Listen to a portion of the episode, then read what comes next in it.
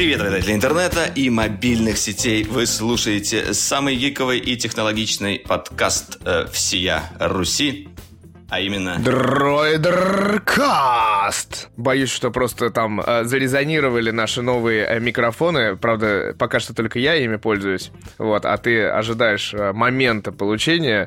А, дело в том, что надо сказать э, спасибо большое компании Fujimi Shop за то, что предоставили нам микрофоны боя которыми мы теперь будем оснащаться э, по полной, обмазываться. И вообще ждите от нас обзорчиков. Мы решили попробовать новую для нас э, немножечко ипостась по технике, да, и заодно э, увеличить, улучшить э, качество подкаста и не только. Надеюсь, что и видео тоже там всякие на айфончике у нас микрофончик появился, там пушечка. То есть мы сможем снимать скрытно, но весело и круто, да?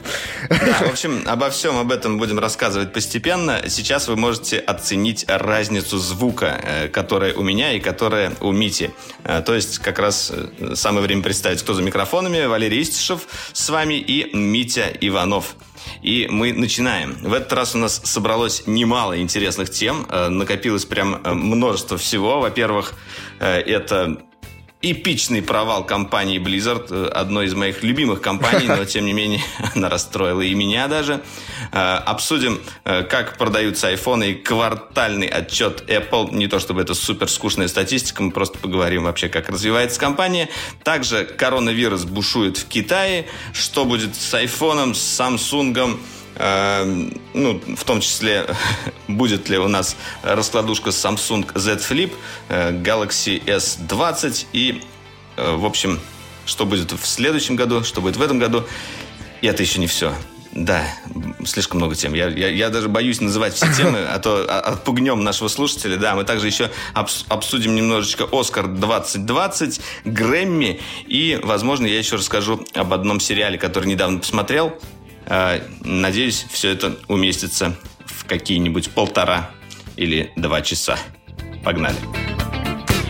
А, так, ну, давай, на самом деле, к сожалению, я все-таки немножечко хочу начать э, с грустной темы, которая произошла э, неделю назад.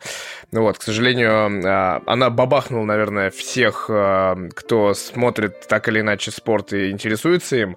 А, я говорю, конечно, о кончине внезапной абсолютно Коби Брайанта. И а, тут, несмотря на то, что мы как бы высокотехнологичный подкаст, но, во-первых, баскетбол, мне кажется, смотрят все, а это был абсолютно человек, который был как лицом своей команды так и вида спорта и вообще олицетворением спорта как такового. Вот, так и в последние годы, ну и не только в последние годы, он много вкладывал, инвестировал в стартапы, он получил Оскар, то есть это прям вот красная линия, которая буквально э, про все наши темки-то идет, то есть технологические стартапы, Оскар за анимационный мультик, который он там написал сам и спродюсировал сам. А что за мультфильм? И как бы... А мультфильм называется Dear Basketball. Это такое небольшое эссе, а, такое, как сказать, а, а, обращение к самому себе и к баскетболу, про то, как вот он любит баскетбол и как он с молодых лет брал а, носок, сворачивал в форме мячика и закидывал в корзину. То есть вот, вот эти вот а, больше 20 лет, ну, 20 лет карьеры и практически все там 40 лет а, жизни, это были посвящены баскетболу, и это очень классный мультик, очень всем рекомендую. Dear Basketball. Это а, короткометражный мультик, за который он получил Оскара как продюсер его, ну и как, в общем-то, создатель, потому что его голос там звучит. А, все на основе как бы реальных событий, то есть везде а, маленький мальчик Коби Брайант, большой мальчик Коби Брайант со всеми футболками с номером 8 и с номером 24. Очень достойная как бы работа, очень быстрая, простая и очень понятная. И вот, к сожалению, да, я, а, кто не знает баскетбол, но знает в любом случае Коби Брайанта, слышал. А, и, в общем, бабахнуло всех трагедия. Ну вот я, я совершенно не болельщик, я баскетбол не смотрю и никогда особо не смотрел, но даже до меня как бы эта новость докатилась, и я тоже слышал. А, действительно как бы была очень э, яркая личность и э, такая трагедия случилась. Э, я, я так понимаю, что он на вертолете разбился. Ну да, у него как бы последние, там, с начала 2000-х а, годов он а, летал на вертолете, и это не такая, это, знаешь, как бы не роскошь, а средство передвижения для него было, потому что он жил в пригородах а, Лос-Анджелеса, даже там, это, я так понимаю, достаточно большое расстояние, там 2 часа на машине, да, доехать надо было, а на игры постоянно, собственно, летал на вертолете, потому что там в районе 40 минут, без пробок, а, рост человека больше двух метров, понятно, что гораздо удобнее, плюс травмы застарелые, в общем, много лет летал на этом вертолете. А, в какой-то момент, ну, считалось, что он, насколько я читал, считалось, что этот вертолет а, у него куплен, но на самом деле он брал его постоянно в аренду, просто в последние годы он брал его в аренду меньше, вот они, собственно, летели с дочкой и еще с, э, сколько, семь человек, а, летели на тренировку баскетбольного клуба, где тренировалась его дочка, и вот случились такие вот а, нелепые, я бы сказал, события, о которых очень жалко, ну, то есть... Во-первых, это уже, очевидно, член баскетбольного зала славы, который должен был а, попасть в зал славы именно в этом году. Три года стандартная, а, как-то процедура стандартная введения в зал славы в баскетболе. Это три года, если не происходит что-то экстраординарное, ну, вряд ли а, он бы пропустил этот момент. То есть должны были объявить вот буквально через неделю официально, кто войдет в зал mm-hmm. славы, но уже абсолютно всем понятно, что тут, к сожалению, посмертно он войдет в зал славы, и это первый случай а, когда там с 56 -го года MVP, э, ну, самый полезный игрок э, баскетбольный умер вообще, ну, то есть, на самом деле, все, э, ну, там цепочка нелепых событий, на самом деле, у меня совершенно, знаешь, а, это, наверное, долгий, один из недолгих моментов, когда я вдруг внезапно а, сидел в Твиттере столько, сколько никогда не сидел, потому что все новости были там, а, все а, всякие петиции и прочее, все было там, и все искали информацию по крупицам, и никто не верил, вот, что самое главное, в первую очередь, наверное. Вот, ну, в общем, Твиттер даже на какой-то момент подсел по хэштегу Коби Брайант, NBA и прочее. И, в общем, ну, масштабы огромные. Я могу сказать, знаешь, вот сравнить э, с современными спортсменами даже очень сложно, потому что таких э, людей по пальцам пересчитать. То есть это человек, который за Лейкерс играл 20 лет своей жизни, и 20 лет карьеры а, ассоциировался только с этим клубом. Он не переходил никуда, он просто вот а, его взяли на драфте и тут же забрали в Лейкерс. И 20 лет лет человек как бы играл за один баскетбольный клуб, получ...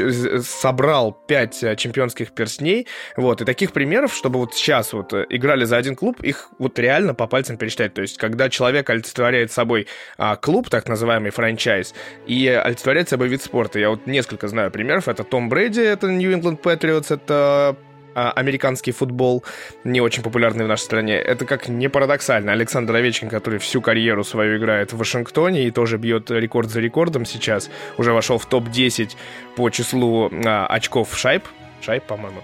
Вот. И, э, ну, третий пример, наверное, это Лионель Месси, который тоже всю свою жизнь играет за футбольный клуб Барселона mm-hmm. и пока никуда не валит. То есть Криштиану Роналду при всем величии он сменил и Манчестер, и Реал, и Ювентус, то есть уже три клуба, а еще был до этого, начинал-то он в, де- в детском каком-то там в порту, если, я, если ошибаюсь, извиняюсь. Вот, и как бы, ну, примеров таких мало, и вот, к сожалению, эм, трагические ну, вот события, да, как, которые неделю. Настоящая верность такая э, клубу. Да, это, сейчас э, такого, таких людей нету, да. Именно вот современные игроки в баскетбол в том, в том числе, они э, очень часто идут за контрактами. Я очень там безумно уважаю а, Леброна Джеймса, который, ну, просто тоже там играет. Это, ну, машина действительно. Это человек, который, собственно, побил накануне смерти э, его по количеству очков. Он стал третьим, э, третьим э, самым забивающим игроком в истории НБА обошел, соответственно, Коби Брайанта. И Коби, а, прям вот тут, знаешь, там события такие, что Коби пишет в Твиттере, типа, чувак, ты классный, ты побил мой рекорд, типа, я теперь, ты теперь топ-3, я, типа, четвертое место. И на следующий день такие события, там, 17 часов прошло, ну, даже меньше. Вот, и, в общем, конечно, такие дурацкие события происходят. Но вот Леброн как раз тоже, это Майами, это Кливленд, это Лейкерс сейчас. Все очень верят, что Лейкерс, и надеются, что Лейкерс выйдет в плей-офф и выиграет титул в этом году, как бы, который, естественно, посвятят а, Коби. Ну, посмотрим, тут уже как бы... Тут сейчас на, на, на носу а, этот... А, выходные, хочу сказать, Weekend всех звезд NBA. А, там, соответственно, будут уже, уже объявлены новые правила, по которым будут а, играть три четверти по нормальным правилам, а после третьей четверти вот результат, допустим, одна команда набила 100 очков, вторая, допустим, 95. И они просто mm-hmm. добавляют 24 очка в честь 24 номера, и будет mm-hmm. 124 как бы финальный счет. То есть кто первый добьет до счета 124, в итоге тот выигрывает матч всех звезд. Вот. Mm-hmm. Ну, Плюс, я думаю, там еще будут разные а, события, связанные с ним.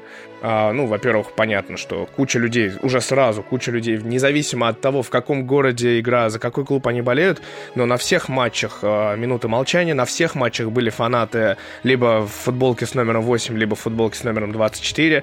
Вот, и, в общем, во всех телевизионных шоу практически Эллен Дедженерас, а, Джимми Феллон, Джимми Киммел, все сделали какой-то такой некий трибьют, потому что он был везде, всюду, он олицетворял собой спорт, он был очень интересным собеседником, и вообще, ну, как бы, очень жалко, что такие люди, честно, уходят так рано, и, к сожалению, вот такие события происходят. Ну да, на такой драматичной ноте мы начали наш подкаст, э, но все-таки это действительно очень важное событие, о котором мы не могли не упомянуть. Э, Митя большой фанат баскетбола, он по большей части мне это все рассказал, ну как бы я в интернете видел, там сложно было это пропустить. Но вот так случилось.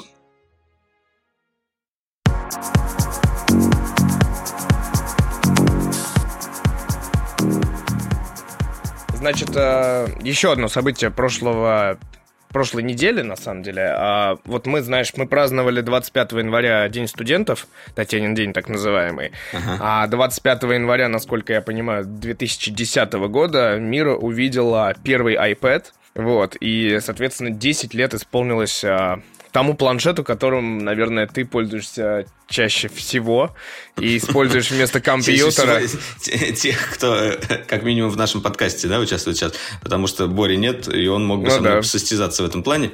А, да, это действительно а, такая важная дата для iPad. Изначально его представил еще сам Стив Джобс, вынес и показал нам, как будет выглядеть, можно сказать, компьютер будущего или такое окно в интернет э, в современном понимании. Изначально iPad это была такая Э, штука не для всех. Э, по большей части это был диванный домашний гаджет, которым, на котором люди чаще всего смотрели киношки, э, листали интернет, читали журналы, там, книжки и играли в игры. Сейчас iPad это уже нечто большее. Ну, он остался по-прежнему хороший мультимедиа, как бы мультимедиа-читалкой-смотрелкой.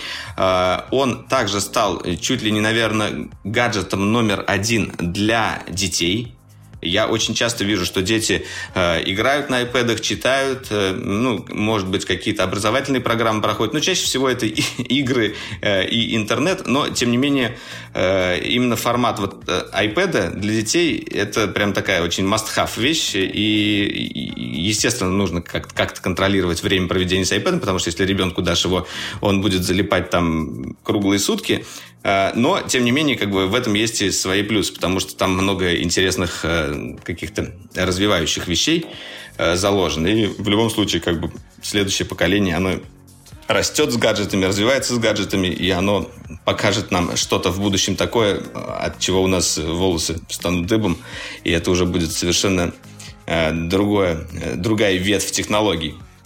Вот. И что касается iPad сегодня для меня – Э, э, мой основной э, гаджет это iPad Pro, и при этом у меня есть как бы версия на 11 дюймов и версия на 13, но в основном я пользуюсь как раз маленькой версией прошки, потому что она более компактная, ее можно везде носить с собой. Я даже вот даже когда я не уверен, что буду пользоваться им, я всегда закидываю в рюкзак и всегда ношу с собой, потому что это удобно.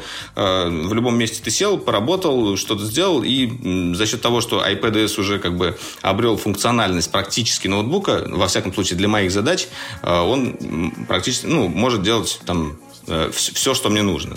Э, грубо говоря, у меня там есть и графический редактор хороший, это Affinity Photo, на который я также перешел на десктоп-компьютере с Photoshop, потому что мне надоело платить э, каждый месяц за подписку э, Adobe, а тут я просто купил там за 4000 вроде рублей, ну, как бы релизную версию, и у меня, собственно, на MacBook стоит Affinity, и на iPad стоит Affinity, и это удобно. А, кроме того, там даже уже монтаж есть. Я не так сильно увлекаюсь монтажом именно на iPad, все-таки делаю больше это на на MacBook, там, в Final Cut, но, тем не менее, как бы уже возможно монтировать на iPad. И есть люди, которые э, монтируют, например, все свои ролики на YouTube именно на iPad, потому что, как бы, э, тоже в этом есть свое удобство. И э, мало того, что это э, это иногда получается даже быстрее, чем э, на, на том же MacBook, потому что железо iPad современных э, прошек, оно позволяет там очень нормально работать с 4К, рендерить все, и при этом как бы iPad сам даже не греется. Мы делали даже видео на, на, на этот счет э, на дроидере. Если интересно, можете посмотреть. В общем, еще один такой трибют в этот раз iPad.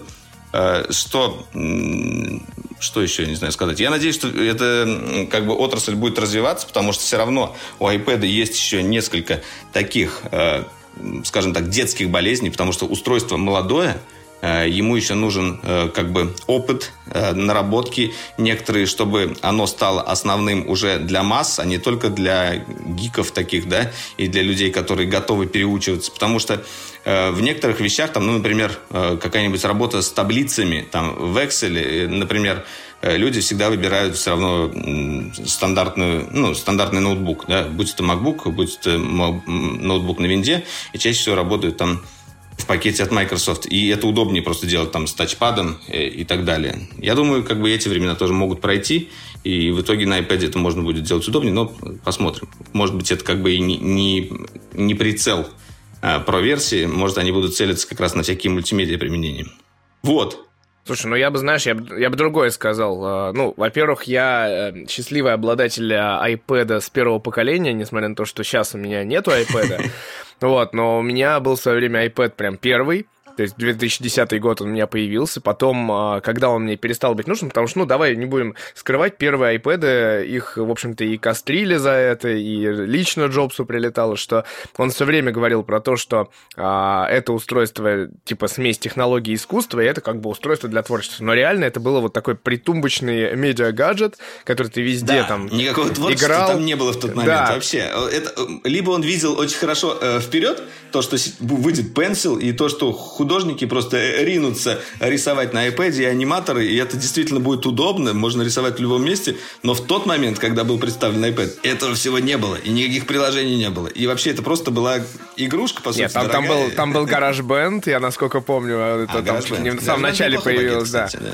Вот, но я не про это хотел сказать. Ну вот, соответственно, это было такое реально универсальное устройство для серфинга, для игрушек как раз. Э, то есть тогда тоже там аркейда не было, игрушки-то были, в общем-то, в зачаточном состоянии. Очень много, э, на самом деле, проблем было, и ты знаешь эту проблему. Там, допустим, тот же тоже приложение Инстаграм для iPad до сих пор, да, И это до сих пор. Я говорю, вот эти вот, вот эти вот проблемы до сих пор остались. Я не понимаю, почему компания их не решает. Еще у меня, например, вот личная моя болезнь, когда я работаю на iPad Pro, когда ты подключаешь клавиатуру, э, у тебя там снизу такая полоска вылезает э, с подсказками.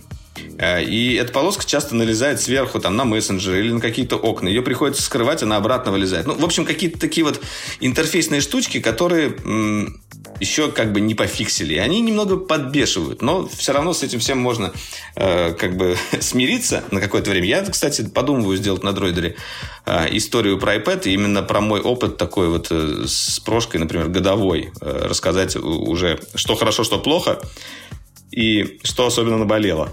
Как-то так. В общем, действительно, пользовался тогда iPad, играл, э, музыку слушал, видосы смотрел, серфил в интернете. Ну, то есть, это основные применения его тогда были именно первого.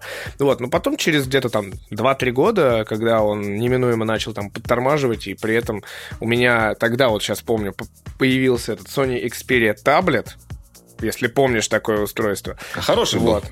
Да, он хороший был, он до сих пор, между прочим, у меня живет. Вот, но, в общем, iPad приехал к, как раз к детям брата, к, моим, к моему племяннику, вот, который, в общем, на нем познавал очень активно мир, смотрел. Да, и вот это вот iPadик, iPadик, знаешь, везде и всюду. Вот, потом у меня появился iPad mini, это был, получается, четвертый, да, как бы год существования примерно iPad. Вот, и потом, вот, собственно, мини был тоже хорошее устройство, но это такой был компактный тоже медиа-гаджет. Вот, Самое на, смешное, на деле... ми- мини — это тот iPad, который а, вообще не изменился изменился э, да. внешне э, со самого старта, и мы сейчас имеем мини э, точно такой же, только с другой начинкой. И он по-прежнему, кстати, неплохой девайс. Я, например, тоже иногда его использую, но все-таки я больше э, на прошке сижу. Но мини это такой блокнот. Это, знаешь, такой малискин, который ты таскаешь с собой. Если еще есть в паре с пенсилом, ты можешь какие-то делать наброски, там, если рисуешь немного.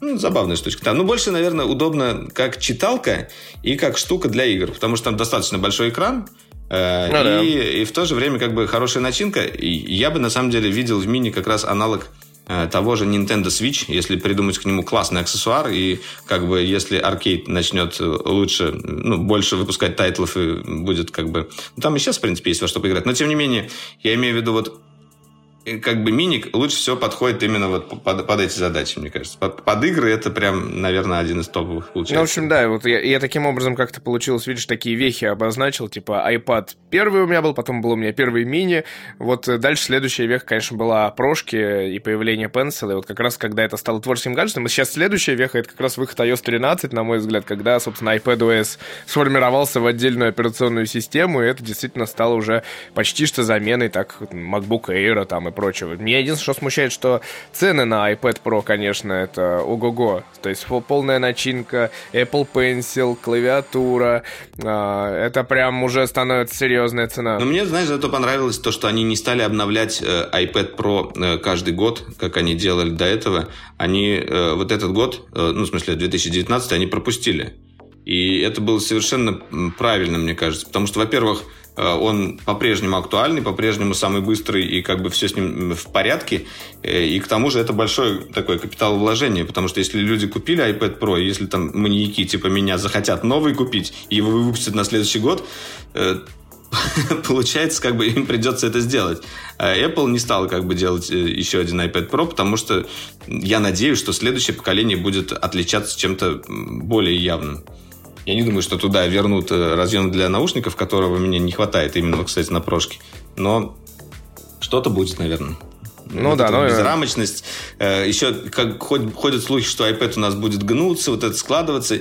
Если честно, вот я не сильно хочу, чтобы iPad складывался, хотя может быть, это будет любопытно, если это сделает Apple. Ну, посмотрим. Слушай, ну там на самом деле странное, в принципе, нынешнее поколение iPad. Э, ну, оно как бы классное, потому что первый iPad прошки вот с этим пенсилом, который вставлялся в попу, там подзаряжался и выглядела весьма странная эта картинка. Да, весьма Следующее вот пошло вот магнитное, как бы уже идея классная, но при этом, да, iPad Pro сегодня это э, единственное устройство, ну, не единственное, конечно, но единственное мобильное устройство Apple с USB-C, а тут, ты понимаешь, mm-hmm. сейчас же слухи пошли, что вот сейчас вот как раз, может быть, в 2020 году а, или в 2021 мы наконец увидим iPhone с USB-C таки наконец-то случится может, этот может быть, Apple даже придется сделать им это, потому что э, Еврокомиссия э, на каком-то очередном своем собрании э, сказала, что все, все мобильные устройства должны иметь USB-C и как бы либо Apple придется под это подстраиваться, либо они могут быть одними из как бы инициаторов, в том числе э, этого процесса, и они специально это подыграли таким образом,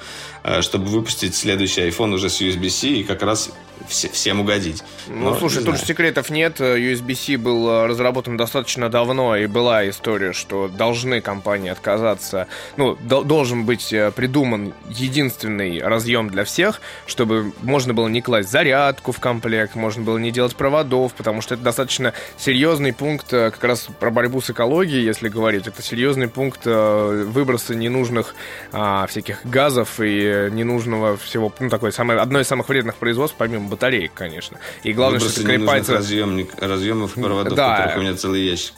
Вот, у тебя, у меня целый, везде, короче. То есть, если раньше, там, типа, два года назад USB-C было проблемой, сейчас а, уже микро-USB найти проблема стала, или Lightning. У меня, как бы, э, проблема, действительно, э, когда я нахожу какие-нибудь наушники, например, с микро-USB, блин, как их зарядить? Начинаю искать, там, один единственный проводочек найду, он к PlayStation там у меня подсоединен, о, ура, зарядил. А есть еще более э, сложная проблема. Найти мини-USB. Потому что у меня пультик от Boosted Board заряжается именно этим разъемом. И он, этот кабель у меня, знаешь, как золотой. Он лежит там в одном месте. Я знаю, что он там есть. И если я его потеряю, я не знаю, что я буду делать. Потому что мини-USB, они уже как бы практически вымерли. Ну, я не знаю. Ну да, в общем, это действительно такая проблема своеобразная. И главное, что а, кто не знает, это тогда вот давно, когда принято было решение, что будет единый разъем, будет единый стандарт, все будут заряжаться. И прошло там, типа, как раз вот те искомые три года, все андроиды уже практически, даже бюджетники уже все на USB-C, а Apple все с Lightning, с Lightning, с Lightning. И главное, что там а, компания, которая, ну, не компания, этот конгломерат, который разрабатывал а, USB-C разъем, там же типа 100 с лишним человек, из них 17, по-моему, э, человек из Apple принимал участие, то есть не просто так там появился USB-C Thunderbolt и прочее. Угу. Во всех этих разъемах, которые так или иначе э, разрабатываются для всей индустрии, э, чаще всего э, в этом комьюнити, не сказать в этой группе разработки обычно присутствуют э, люди из различных крупных компаний, там, том числе из Apple, там, не знаю, из IBM, из Google, из еще откуда-то. Ну, грубо говоря, из э, людей, которые непосредственно с этим связаны, и компаний, которые выпускают продукты на этом. И они туда привносят свое. Э, что касается именно Lightning, ой, да, Lightning, у него есть как бы свои плюсы по сравнению с USB-C до сих пор. Ну, например, э, то, что сама форма разъема, да, это э, на самом деле это такая одна из проблем это то, что Apple украл у индустрии в свое время. Он э, как бы занял патент на разъем вот такого типа, открытого, э, что контакты находятся вокруг э, и тем самым не дал возможности сделать USB-C именно вот такого же типа, потому что как бы это, это, эта конструкция была уже занята, и USB-C пришлось ухищряться, и они сделали как бы вот, э, чтобы он, грубо говоря, э, это, конт... это разъем папы был у них, да, Lightning, а они сделали разъем мамы, так называют, ну, как бы в, техни... в техническом жаргоне, я думаю, кто с этим Ну, внутренний, внутренний и внешний, да. Внутренний и внешний, да. То, что втыкается и во что втыкается. Ну, не знаю, окей. Слушай, Ладно, это проблема всей индустрии высоких технологий, на самом деле, что патенты, с одной стороны, они толкают как бы разработку часто вперед, но при этом они очень часто ну, да, они делают благодаря стороны, этому два шага назад. Да, они, с одной стороны, защищают э, того, кто э, делает э, какое-то изобретение, да, э, ну, чтобы как бы остальные не украли его. Но в то же время, действительно, как будто бы такой нож в спину они тормозят этим самым э, всю, всю индустрию. И, что самое смешное, иногда компании это делают специально. И это, это конечно, немного расстраивает. Ну, ну ладно, да, на ну, самом деле, Apple много мы говорим про темы, которые мы не объявили изначально. А, iPad А хорошо. мы так всегда делаем. Ну да, кстати. Слушай, ну давай просто продолжим а, тему Apple, потому что, ну, на самом деле, даже не тему Apple, сколько квартальных отчетностей. Прошел уже первый квартал у нас, и внезапно, или какой там, последний квартал, да, наверное, 2019 года. С вами подкаст ваш техфинансист. Да, вот. И, в общем-то, квартальный отчет Apple весьма-весьма неплохой и iPhone это внезапно продаются и в больших количествах. количество. Да, на самом деле поразительная ситуация э, в плане того, что все производители сейчас, э, в том числе китайские, делают по, там, по 40, по 30 э, смартфонов в год, а Apple продолжает фигачить там свои 4 аппарата и, и как бы живет нормально с с, огромным market share и еще к тому же отчет, отчитываются о прибылях, потому что не у всех на самом деле есть прибыли смартфонов. Например, компания Sony э, потихоньку уходит, к сожалению, с рынка смартфонов, потому что, в принципе, потому что не может тягаться э, уже с теми же китайцами. И э, во многом Samsung сейчас э, очень сильно сдает позиции из-за того, что тоже не может соревноваться с китайцами. Но Apple пока Пока может, видимо. И это хорошо. Слушай, ну тут другой вопрос. Тут скорее, знаешь, надо принять э, то, что три камеры это все-таки хорошо, и это выстрелила фишка абсолютно точно. При том, что, Слушай, ну, ну там, как таково. Я думаю, все-таки основная часть продаж э, пошла не на прошки, а на как раз более младшей версии, как обычно Ну, там все равно, там, там все равно появилась вторая камера, это сверхширик. То ну есть да, народ да. Э, ждал чего-то нового, и он это получил, и действительно потащили денежки, начали обновляться, хотя, конечно, с Apple э, ситуация такая, что я вот сегодня буквально написал э, по поводу, напомнил людям, потому что там грозится, грядет там МВЦ, допустим, ну и много людей в какие поездки отправляются, а вот воспользоваться этим сервисом AirAllo, типа для eSIM, вот, mm-hmm. и люди такие спрашивают, а как eSIM, а что eSIM, а где оно есть? И ты тут понимаешь, что люди там, ой, у меня там iPhone 6, ой, у меня iPhone 7 Plus, а что там не работает это? И ты такой, э, нет, не работает. Ну, очень много людей, которые с семерками, с шестерками, с пятерками, там, с восьмерками. И, а, ну, на самом деле, на продукцию Apple а, обновляются, скажем так, неохотно, потому что уже за годы жизни а, пришло такое понимание, что очень много людей пользуются неактуальным смартфоном просто потому, что он там живет 3-4 года, 5 лет. Там, ну да, а... и он нормально вроде как работает, и вроде особо не лагает, ну там подлагивает, ну камера похуже. Э, батарейку приходится периодически менять, потому что ну, да. она так, так или иначе умирает там после нескольких лет.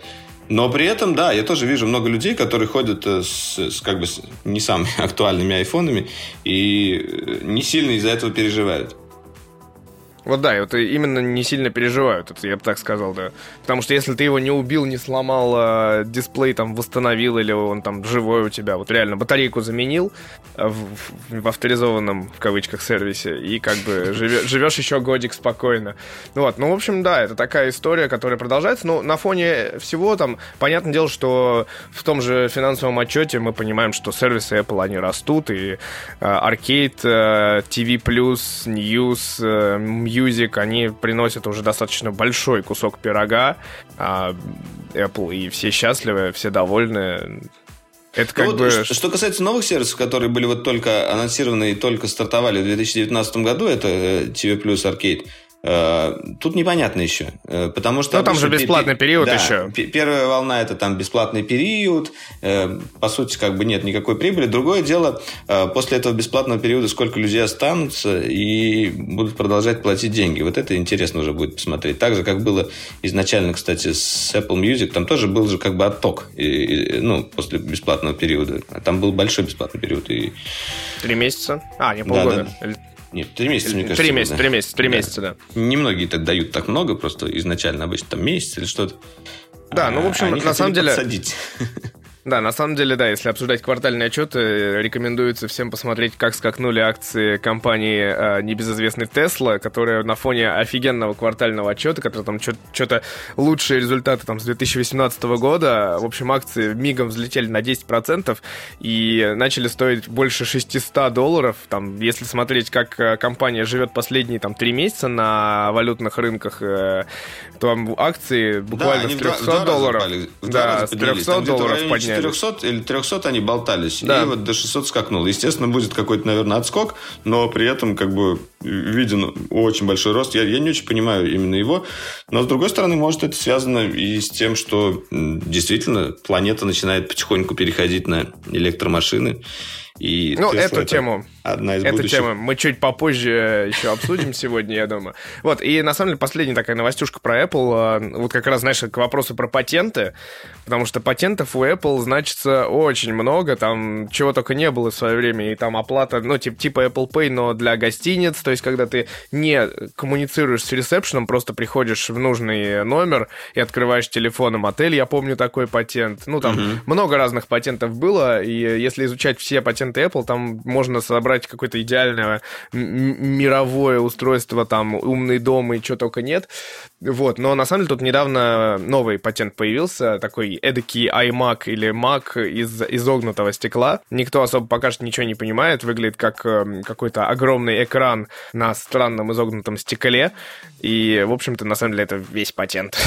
Но это, это очередная интересная как бы новинка, которая впоследствии, может быть, года через три мы увидим, и она будет, типа, классной. Но это странно. Патент обычно чаще всего состоит все-таки не только из картинки, а это еще и какой-то должен быть рабочий прототип.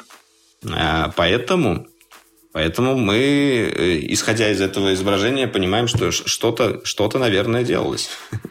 Ну, нет, возможно, что какие-то прототипы уже даже существуют, просто мы их не видим и, и вряд ли увидим.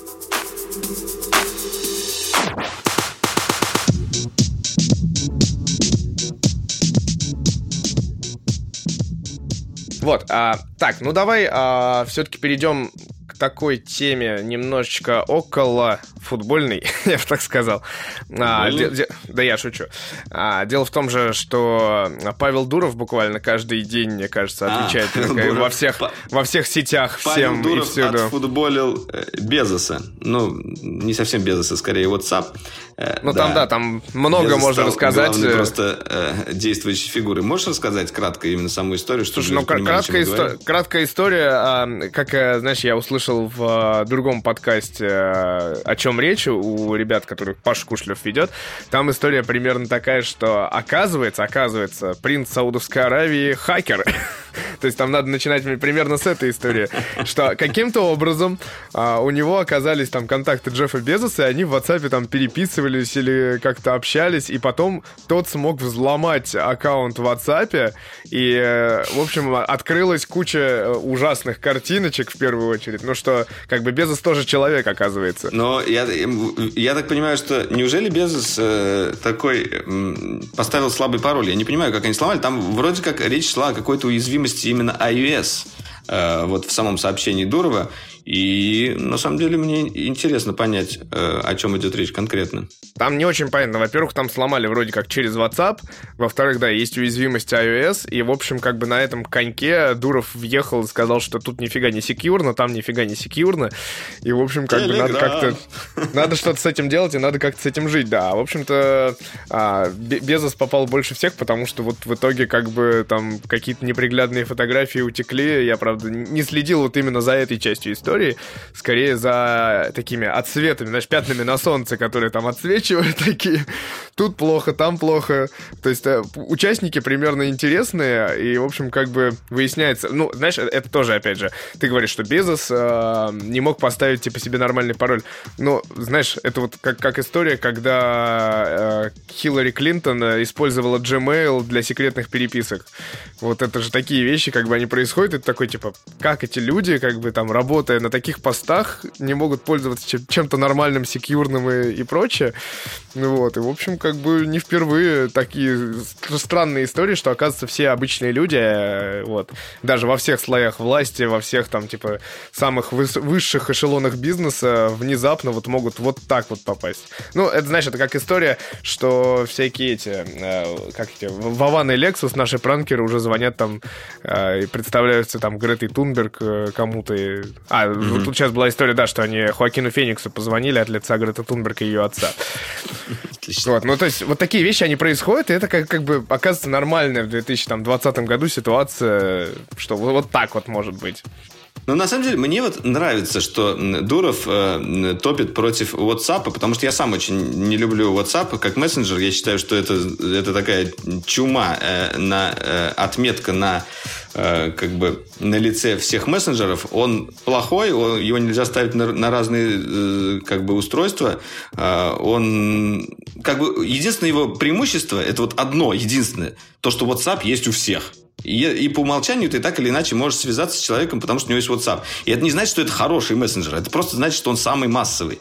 А, нет, Дуров, я, он... я тут полностью согласен, да. да, по поводу WhatsApp, потому что у него нет нормальной десктопной версии. Да. Его невозможно реально поставить на несколько студий. Я понимаю, что наши нет, кейсы... Наши... Самый, самый... Не-не-не, знаешь, э, даже если не касаясь наших кейсов, вот там много устройств и так далее, э, и там использование на десктопе, это, кстати, м, тоже очень через жопу там сделано. А основная, на самом деле, проблема проблема э, еще э, заключается в переносе. Вот я, например, да. Э, хожу с айфоном, хочу походить с андроидом как с основным, переношу туда все свои приложения там, и так далее. И я хочу перенести WhatsApp. Да, я как бы регистрируюсь на новом телефоне, все нормально, бла-бла-бла. Захожу, ну, естественно, у меня там ничего нет. Никаких сообщений, ни хрена. Это, ну, зашибись. Как мне их перенести? э, с айфона. О, это же целая задача, и ты можешь ее сделать, но это нужно просто очень сильно заморочиться, потому что все сообщения от WhatsApp, они хранятся либо в iCloud, как бы используя, ну, стандартное, по сути, бесплатное хранилище для непосредственно разработчика, ну, или, может, бесплатное, не знаю, но, тем не менее, как бы они используют э, штатную фигню, они не используют свои сер- серверы Facebook, чтобы там секьюрно все это хранить э, и с- самим э, бэкапить и обновлять на твоих других устройствах, они просто используют, как бы, стандартную классическую штуку. На На андроиде а, для, бэкап, для бэкапов они используют э, Google Drive. И в итоге получается, блин, ты не можешь с одной платформы на другую перескочить из-за этого дурацкого WhatsApp. Ну, как бы потому что это очень сложно, напряжно. Что касается Телеграма, да, для сравнения, ну, или даже какой-то дурацкий этот, э, я не знаю, Facebook Messenger. Ты заходишь с любого устройства туда. У тебя все сообщения, вся история, вся переписка, вся она отображается, потому что она хранится на серверах. Э, другой вопрос, насколько секьюрно она хранится, насколько зашифрована и как бы доверяешь ли ты той компании, которая хранит эту переписку, это одно. Но это совершенно не значит, что на Google Drive она секьюрно хранится или она хранится секьюрно на iCloud, потому что сам вот этот вот маршрут э, между пересылкой этих сообщений на Google Drive или iCloud, он уже сам по себе получается не секьюрный, потому что как бы на той и на другой стороне нет э, какой-то какой системы двухстороннего шифрования. Они просто шифруются на одной стороне, а потом отправляются в зашифрованном виде, по сути, там на iCloud э, или Google Drive. И это это получается, ну, короче говоря, сомнительная вся эта история. И я вижу, что Дура, в том числе, когда говорил про эту историю э, с Безосом, как у него утекли данные, э, что он несколько месяцев назад упоминал именно про этот бэкдор, который есть э, в WhatsApp, и как бы, с одной стороны, все посмотрели на, наверняка на Дурова как на то, что он пиарит свой Telegram за счет дырок в WhatsApp, и WhatsApp, там, Facebook прокомментировал, что да, нет никаких доказательств, что кто-то использовал когда-нибудь этот бэкдор. И вот доказательство появилось. Может, вообще Сандуров тут приложил руку, конечно, не знаю. но, но это... Слушай, на, на самом деле недавно... Сериал. Недавно, кстати, к вопросу о WhatsApp э, и прочем, типа Facebook, э, вот эти вот э, их, их приложения фейсбуковские, они же недавно почти все обновились, и, может, ты замечал, не замечал, не знаю, но вот, допустим, при загрузке Инстаграма и WhatsApp иногда есть такое небольшое, там, типа, полсекунды окошечко, где написано там WhatsApp и снизу by Facebook. И в Инстаграме то же самое. И меня это так страшно взбесило. Это после очередного обновления, чтобы тебе напоминали, что это, типа, фейсбуковское приложение, и чтобы ты несколько раз... Ну, на самом деле, что Инстаграм, Инстаграм один из самых глючных апов э, и на андроиде, и на iOS. Он не, ненормально оптимизируется под эти все разные экраны. Под фолд, помнишь, как он выглядел, когда ты не можешь сторис нормально да, выложить, там дофига всего есть. со сторис, это просто. Со сторис на, все, на да, всех да, устройствах. Айфоны, Самое интересное, да, вроде как мы всегда говорим, сторис на айфоне хорошо адаптированы, всегда нормально работают. Но что было при выходе iPhone 11 Pro? Компания не знала, не могла быстро адаптировать? Нет. Они выпустили, и даже на, э, на iPhone, и на 11 Pro, и на 11 вроде бы, были глючные истории с плохим FPS. Это длилось, наверное, месяца два. То есть, как бы компания, блин, такая, как Facebook, даже под айфоны они всегда старались, типа, делать. Даже тут они, как бы, профокапились. А что касается андроидов, блин, я не знаю, с пикселем это была полгода история с этими щелчками. Щелчки появляются в сторис. Слушай, у тебя, щел... у тебя щелчки. У, у меня меня по жизни вот история, что ты в сторис как бы пытаешься сфоткать, допустим, фотографию и выложить сторис, чтобы она была нормальная. Так она же обрезается на, на всех устройствах по-разному. Ты потом видишь на другом устройстве, как выглядит твоя история. Ты такой, твою мать, я же совсем другое делал. Вообще, как? А, а, а на пикселе более смешная штука есть. Я не знаю, ты видел или нет, у меня я видео показывал. Короче, там ты пытаешься опубликовать фото э, в сторис, и у тебя все фотографии в превьюшках перевернуты. Да, тоже бывает, да. Что? И еще так скукожено как-то. Ты смотришь, блин, я, я вообще не, не делал этих фотографий. Что это за ужас? Нажимаешь, они как бы нормально. Нет, я помню, Боря общем... ходил с Galaxy Fold и выкладывал типа с Galaxy Fold stories. И чтобы вот как бы понять, как это будет выглядеть э, в нормальных э, инстаграмах, мы, то есть параллельно он выкладывает, мы смотрим, говорим, не, удаляй, потому что там нифига не, не было картинки просто, то есть он mm-hmm. показывает на весь экран фолда этот большущий, как mm-hmm. будто она такое и будет. Но она нифига такой не будет, то есть она не, не обрезается сверху, никакого это, кэша. можно сказать, исключение. Это как бы все-таки девайс, который вне форматов идет. И тут еще можно списать на то, что э, тут как бы компания не могла так быстро нормально адаптироваться. Но вот по остальным как бы вещам, которые мы сказали, не знаю. До сих вот, пор ну да, но, но у WhatsApp реально, у WhatsApp есть реально большие проблемы. Вот как раз э, я сейчас недавно э, так случилось, что я а, обнулял. Вот у тебя была история с Маком, как ты от бета избавлялся. Я также от бета избавлялся. Я также от бета избавлялся у Huawei P30 Pro, потому что когда все люди сидят на актуальной версии Android, э, ну то есть Android 10 долетел на Huawei, это классно. Но есть и куча проблем при этом. То есть у меня была бета-версия, у которой в какой-то момент отвалился Google Pay. Все работало, но отвалился Google Pay. И я да. плани... Э, платил через там Тинькофф приложение, но в какой-то момент мне это задолбало, потому что мне говорят, там уже там типа второе обновление вышло, типа они еще там баги закрыли. А я mm-hmm. понимаю, что мне ничего не приходит. Я такой, ну окей, мне когда-то в свое время сказали Huawei, что ребята через HiSute об, а, ну, обратно откатываешься на 9 Android, на родную практически систему, на которую он выходил, и после этого прилетает обновление. Ну, я, mm-hmm. естественно, это сделал. Ну, конечно, я потерял все переписки в WhatsApp, как ты понимаешь. Нужно было перед этим нажать «забэкапить», в Google Drive, и вот это все. Не забудь сделать. понимаешь, чтобы понимаешь... там это регулярно делалось каждый день. Или каждый Нет, у меня, у меня другой, другой вопрос. У меня в том, ну, настолько там нету ничего полезного в WhatsApp, что мне это не надо, слава богу. Просто и как бы... Я смирился с этим. Я так вот таким образом терял как-то полезные сообщения, которые мне хотелось бы сохранить, важные. Я их потом не находил, и все, они так э, безвозвратно, там какой-то номер телефона чей-то, или, может, еще какую-то штуку. А по поводу другое... MacBook, я, раз ты упомянул, расскажу быстренько. Это а, маленькая давай. история, как бы ничего такого но, может быть, покажется кому-то любопытно, и, может быть, у кого-нибудь такая же история есть. Я, как э, любитель всего нового и тестирования разных бета-версий, естественно, при выходе накатил себе э, macOS Catalina, которая не самое лучшее обновление у Mac за последнее время, но тем не менее. Э, я сидел на бете как бы совершенно спокойно. Она сама по себе бета, она была более-менее стабильная, нормальная. Ну, там были некоторые баги, но, в принципе, как бы с ней жить можно было, как с основным устройством даже. Э, и в один прекрасный момент я понимаю, что вроде как Каталина уже давно релизнулась, но при этом с беты у меня я не слез. Я начал смотреть э, как слезать с беты. Ну, как бы я знаю, как это делать. Там просто нажимаешь на ярлычок, э, отключаешься от программы, и все, она должна как бы накатить тебе новую версию. Она этого не делает. Э, у меня. Ну, в смысле, не делал, не, не ставит обновление, как зависло на версии 10.15, так и висит на ней. Э, я обратно поставил профиль беты, думаю, ладно, накати мне тогда более свежую бету-версию, э, и потом я с нее, может быть, как-нибудь перейду. Более свежая бета-версия тоже не накатывается. Это как бы была первая фаза. Думаю, ну ладно. После этого я сделал паузу. Я думаю, ну ладно, забью на это, потому что сейчас на это времени нет разбираться.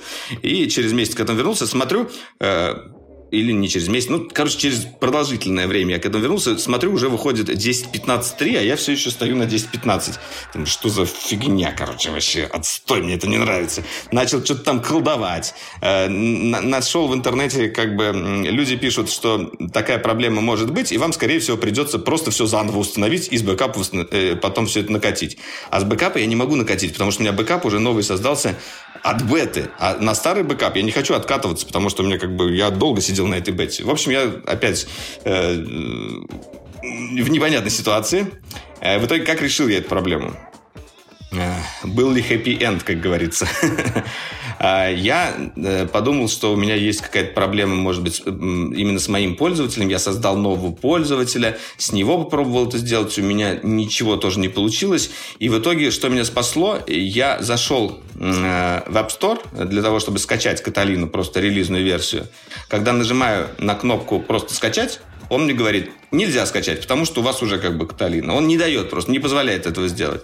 Э, я попробовал, как, как всегда это делал э, при накатывании прошивки на iPhone э, кастомный, не кастомный, точнее, вот вручную.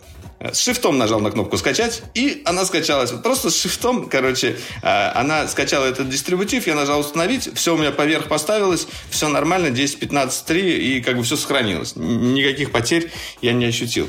Я очень обрадовался, потому что я не хотел возвращаться в те времена, когда я еще переустанавливал операционную систему. Вот эта э, эра Windows у меня была.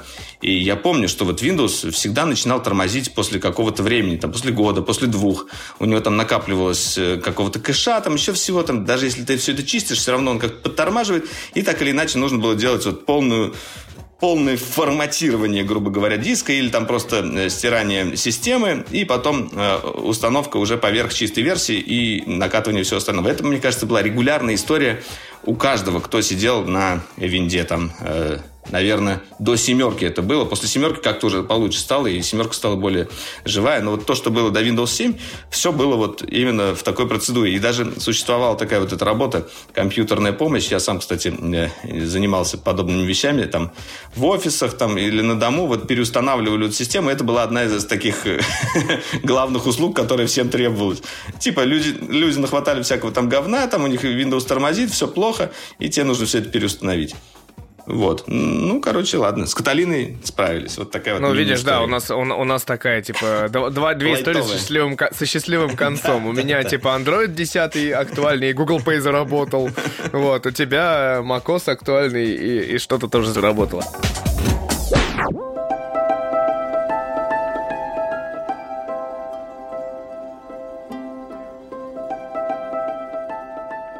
Значит, э, главная для меня, на самом деле, тема ближайшая, вот самая ближайшая, это как бы новый фильм Уэса Андерсона. Э, Уэс Андерсон снимает новый фильм, называется он «Французский диспетчер».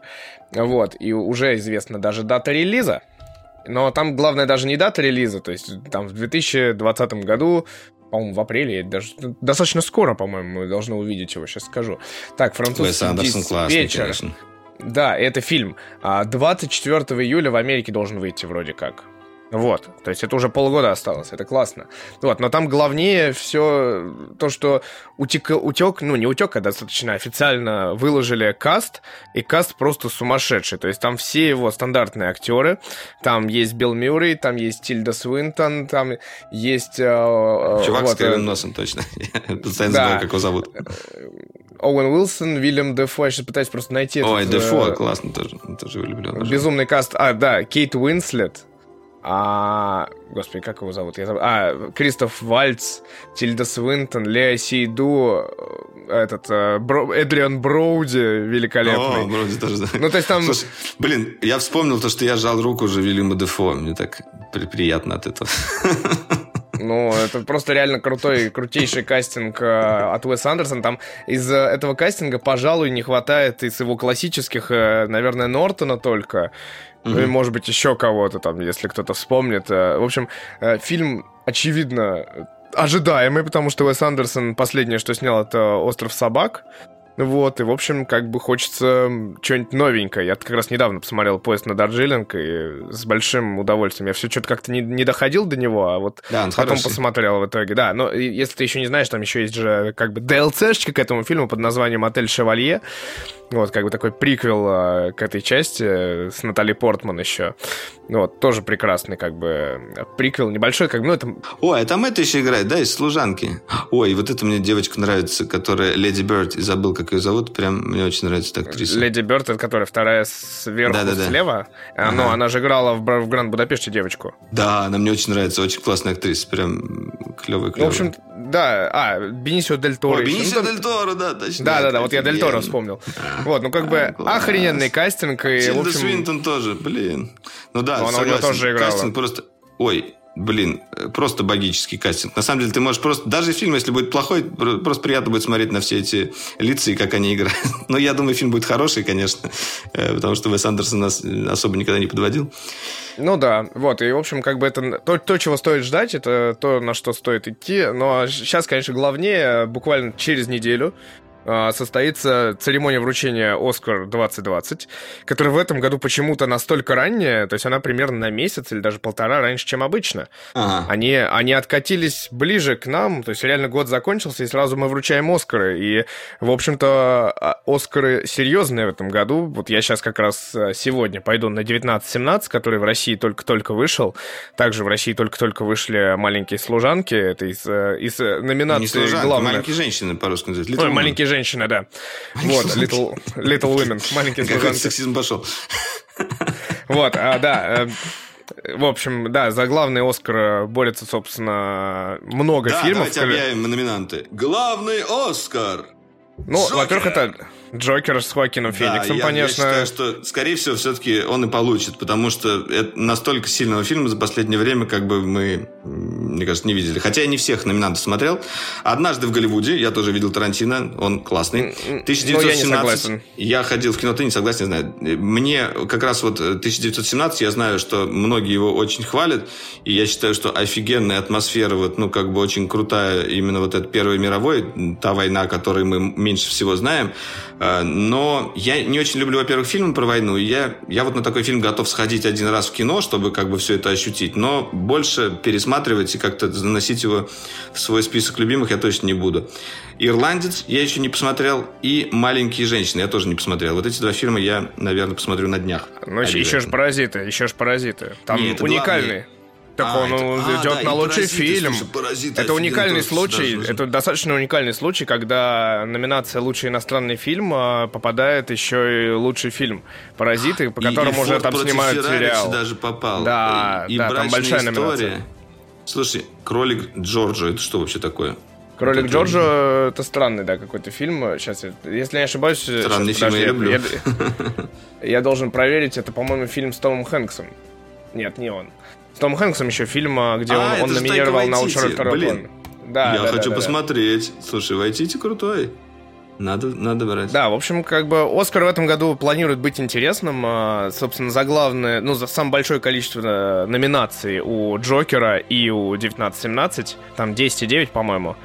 Да, да. Вот. Да. И, в общем, должно быть супер интересно. Кстати, маленькие женщины, но, по-моему, он очень такой, э, как тут Я как раз. Э, а, ну, очень он понравится девушкам, судя по всему, потому что он как раз, э, как и следует из названия, во-первых, там очень хороший кастинг. Вот, там же Эмма Уотсон, там же Мэрил Стрип. Эмма Уотсон прекрасно. Да, да, в общем, тоже. как бы там тоже кастинг, но э, женщины смотрят, женщины довольны, но на самом деле, насколько я понимаю, там э, эта история такая, что э, в Америке все мальчики читают там рассказы про Тома Сойера, а типа девушки вот читают маленькие женщины, и, и всем классно. Такая типа настольная книга, которую Слушай, ну я, я вот не люблю вот этого разделения на одно для девочек, другое для мальчиков.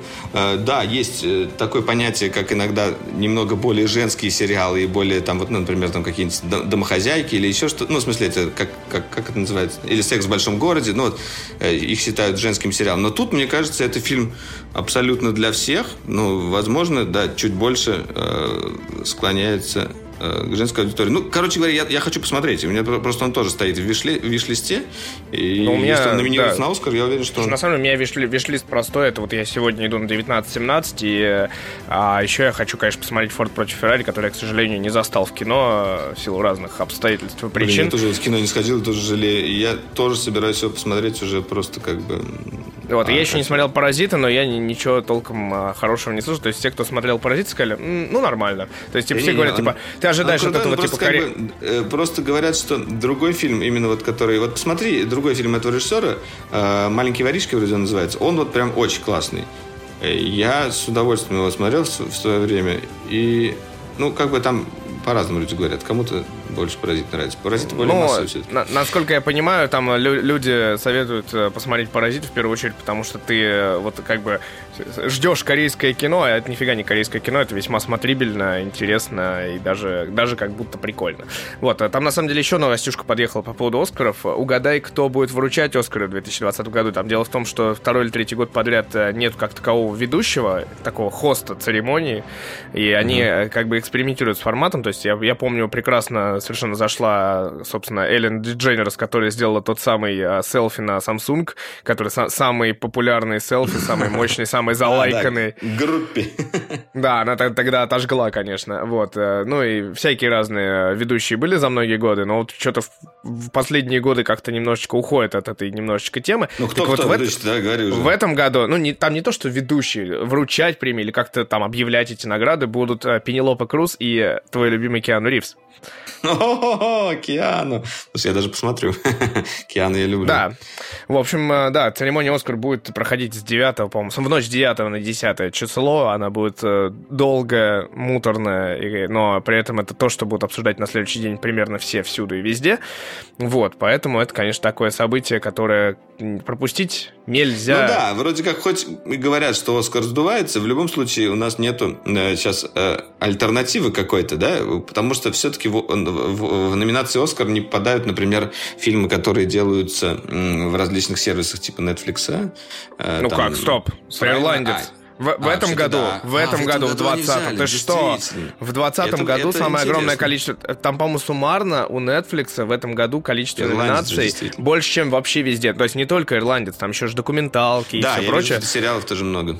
Конечно, там супер хорошо попадание пошло вот в эти истории. Там Netflix этим очень гордится. И тут действительно начинается такое вытеснение а, классического кинотеатрального кино. Но ирландец пример такой уникальный, потому что его mm-hmm. же в Netflix показали спустя месяц после того, как он появился в кинотеатре. Короче, опомнился Оскар.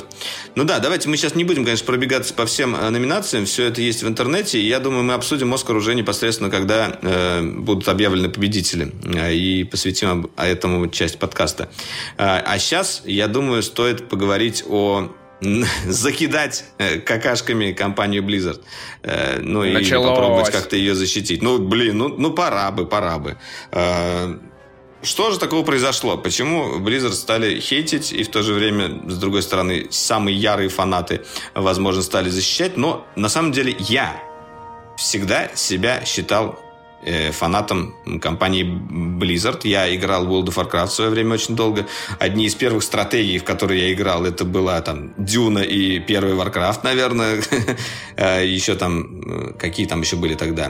Command and Conquer был, да? CNC, и потом CNC Red Alert был еще. Да. Там две же было. потом ККНД, Crash Kill and Destroy. Но это уже потом было уже Были еще Age of Empires, давай вспомним. Все стратегии великие, да. StarCraft, ну, опять же. Речь о том, что как бы Warcraft это было прям вот это же Warcraft, он, блин, он, он такой охерительный. Слушай, я Warcraft люблю, я честно и, люблю очень второй Warcraft, извини, что я перебиваю немножечко, mm-hmm. где, э, мне кажется, помню очень прекрасно кучу персонажей, э, потому что играли, естественно, без всяких озвучек, без переводов, но там же были шикарные пизанты, которые говорили... Нет, там были такие, ешь мелют, и там, там же... Ешь, вот эти вот все Rider там и все прочее. Да, да, да, там дофига было всего, там, типа... Блин, я уже... On my service. В подкорке сохранены Да, да, да. И как-то иногда всплывают.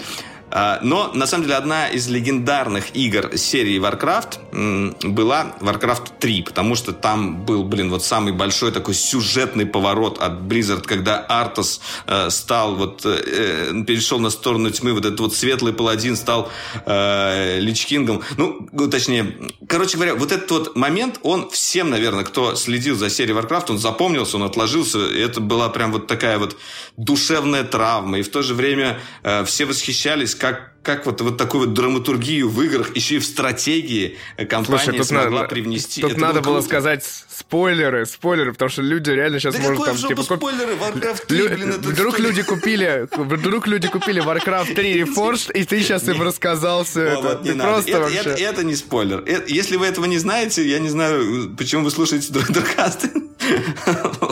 Ладно, тем не менее. Короче, простите, если соспойлерил что-то, но, блин, это вот люди еще, второ... то, что люди еще вторую нач... часть не прошли, а ты уже про третью. Э, я совершенно э, искренне обожаю мир Варкрафта и э, даже не продолжая играть в World of Warcraft, стараюсь следить за тем, что происходит в этом мире. Потому что э, Blizzard смогли выстроить целую вселенную вот этих вот существ, э, этих персонажей. И э, каждый персонаж, он уже так очень здорово раскрыт, его характер. Это прям вот э, цел, как будто бы вот есть какой-то такой параллельный мир Warcraft, и ты действительно э, можешь внутри себя осознать, что где-то, э, если считать, что вселенные бесконечные, где-то может быть и мир Warcraft, где все вот именно так и происходит. Э, и как да, бы... и где-то человек плывет на корабле, и там типа «Ай, айса! Ай, айса!» Да-да-да. Вот, в общем, короче говоря, что же сделали Blizzard не так? Э, во-первых, что они сделали так? Они объявили о перезапуске этой легендарной э, э, серии Warcraft 3, назвали ее Reforged, показали офигенный э, синематик на Близконе, э, и э, как бы потом Потом они нам показали э, красивый геймплей с хорошим разрешением, э, с новым движком, э, ну, как бы с, таким обновленным движком, с новыми модельками, с текстурками. Все очень красиво, и было бы приятно переиграть. Я сам, лично я, захотел переиграть Warcraft 3, почему бы нет. И еще они пообещали сделать некоторые сюжетные изменения. Так они намекнули, что что-то там чуть-чуть может поменяться, и это может как-то сыграть. Э, что же в итоге получили мы, блин? Я не могу об этом говорить, мне грустно. Вот честно слово, грустно. Это какой-то, вот, ну, какой-то, блин, опять же, нож в спину от компании, от которой ты этого просто не ждешь. В 2018 году они это объявили, да? Э, то есть они уже работали над этим, наверное, как минимум ну, год, наверное, до объявления, потому что они сделали все эти э, демки и так далее, или, может, даже несколько лет. Э, в итоге вот э, в 2020-м они выпускают игру, И что мы видим? Во-первых, э, что больше всего бросается в глаза? На Близконе мы видели красивые кат-сцены, сюжетные, которые были сделаны хоть и на движке, но они были как бы срендеренные, они были сделаны с классными камерами, там, с крупными планами персонажей. Ну, в смысле, вот так вот, кинематографично. Как ты любишь смотреть подачу сюжета. Все, все очень круто. Что мы получили в итоге? Совершенно такой невзрачный э, кат-сцены на движке, где просто персонажи издалека такие ходят, и внизу диалоги там. Я, я не знаю, что-то общаются. Блять. Простите за запикайте это. Но это просто ужасно. Ну, как можно делать в 2020 году, 2020 году вот такие вот кат-сцены, когда движки уже позволяют делать действительно э, красивые. И, и при том они пообещали одно, а сделали другое. Это что за подстава вообще? Это было номер один пункт, да? Ну, как бы, это еще не, не закончилось все. Но, но пригорать а, уже начинает, судя по всему, да? Да, блин, ну это просто. Во-вторых, естественно, нам показали геймплей, и там было как бы красиво, все порадовались, и, и были только хорошие отзывы, потому что э, реально все обрадовались перевыпуску классики, и я думаю, что люди просто такие, take my money, Blizzard, я, я хочу, я хочу это. Вот просто можно было сразу там предзаказ сделать после анонса. А, в итоге они выпустили еще и движок какой-то странный, э, текстуры говно, э, все какое-то мыльное, очень некрасивое. Ну, на сегодняшний год то, точно это как бы выглядит гораздо хуже. На самом деле тут я так понял из э, того, что обсуждается, э, Blizzard тут пошли типа навстречу киберспортсменам, и они сильно упростили графику, чтобы это было хорошо как киберспорт. Совершенно неправильное решение. Там не такая история, там не навстречу да? киберспортсменам, они типа прислушались к мнению да. аудитории, и это была не просто аудитория базовая, как бы, или фанаты да. игры, а это были киберспортсмены, то есть такие безумные корейцы, которые за 5 секунд типа строят базу, Которым типа уже бегут тебя нападать, короче, вообще тотально. Насрать до теней, насрать насрать на освещение, насрать на заставки, насрать на все просто. Кроме того, чтобы э, у нас была вот эта сама стратегия, сам движок и, и так далее. Ну, короче говоря, блин, ну, ну что это такое? Какое-то свинство, по-моему. Нельзя никогда слушать киберспортсменов в данном случае. Сделайте вы мод для киберспортсменов, чтобы все это отключалось, если там что-то будет тормозить. Но, Нет, но мне всегда нравится, смешно... Мне всегда нравится вот эта киберспортивная дисциплина, вот типа там StarCraft и Warcraft, когда смотришь типа летсплей, вот как, как эти люди реально соревнуются, когда ты реально типа за 5 секунд они собирают базу и уже идут нападать. То есть там типа вообще такие да, бои я, бывают, что вообще... Я когда в StarCraft играл, и там очень прикольно. Ты э, разрабатываешь какие-то стратегии или считаешь о каких-то стратегиях. И прям вот херачишь сначала одного юнита, там, ту -ту -ту -ту, потом другого, бам-бам-бам, сразу отправляешь, туф-туф. И там вот решают буквально секунды, чтобы ты все на горячих кнопках, э, э, как бы... Э, и да, это прикольно. В этом тоже есть своя штука, но я, я-то говорю именно о самой игре. Э, но что самое смешное, учитывая то, что они как бы прислушались к киберспортсменам, ладно, окей, Молодцы, прислушались, но при этом... Ну, не, не молодцы прислушались. Но при этом сама игра вышла глючной. Вот что самое интересное. Во-первых, когда ты запускаешь ее, она что-то там сразу не запускалась, писалось там поражение, вот кто-то там писал в Твиттере, э, ее нужно было перезапускать. Потом э, Какие-то еще лаги, тормоза тоже были. Ну, в общем, в итоге, я думаю, киберспортсмены тоже остались недовольны э, тем, э, в каком виде вышла игра. Я не знаю, либо это... Я еще немножко валю на Activision, то, что они могли подгонять, но в этот раз у меня даже нету такого вот оправдания, я бы сказал. Все это виноват Activision, большая корпорация, которая Слушай, на Blizzard... Ну, да, давай будем Давай будем честны, как бы Blizzard а, за последние 10 лет выпустил а, несколько там аддонов к World of Warcraft, которому там в этом году исполнилось, в прошлом году, вернее, исполнилось там сколько, 15 лет, да? Или, ну, страшные вообще цифры. И в игру и до сих пор играют люди. Больше, мне кажется, а, почему больше? Или 20 лет? тогда? Я, мне 20, кажется, лет 20 назад играл. Ну, значит, значит, 20, наверное, исполнилось. Я сейчас про проверим это. А, ну, ладно, это один момент. Но второй момент, что за эти там последние 10 лет, кроме там поддержки, соответственно, всех вот этих вот э, своих и игрушек, mm-hmm. они занимались чем? А, 2004 год, я правильно сказал, 15 лет исполнилось.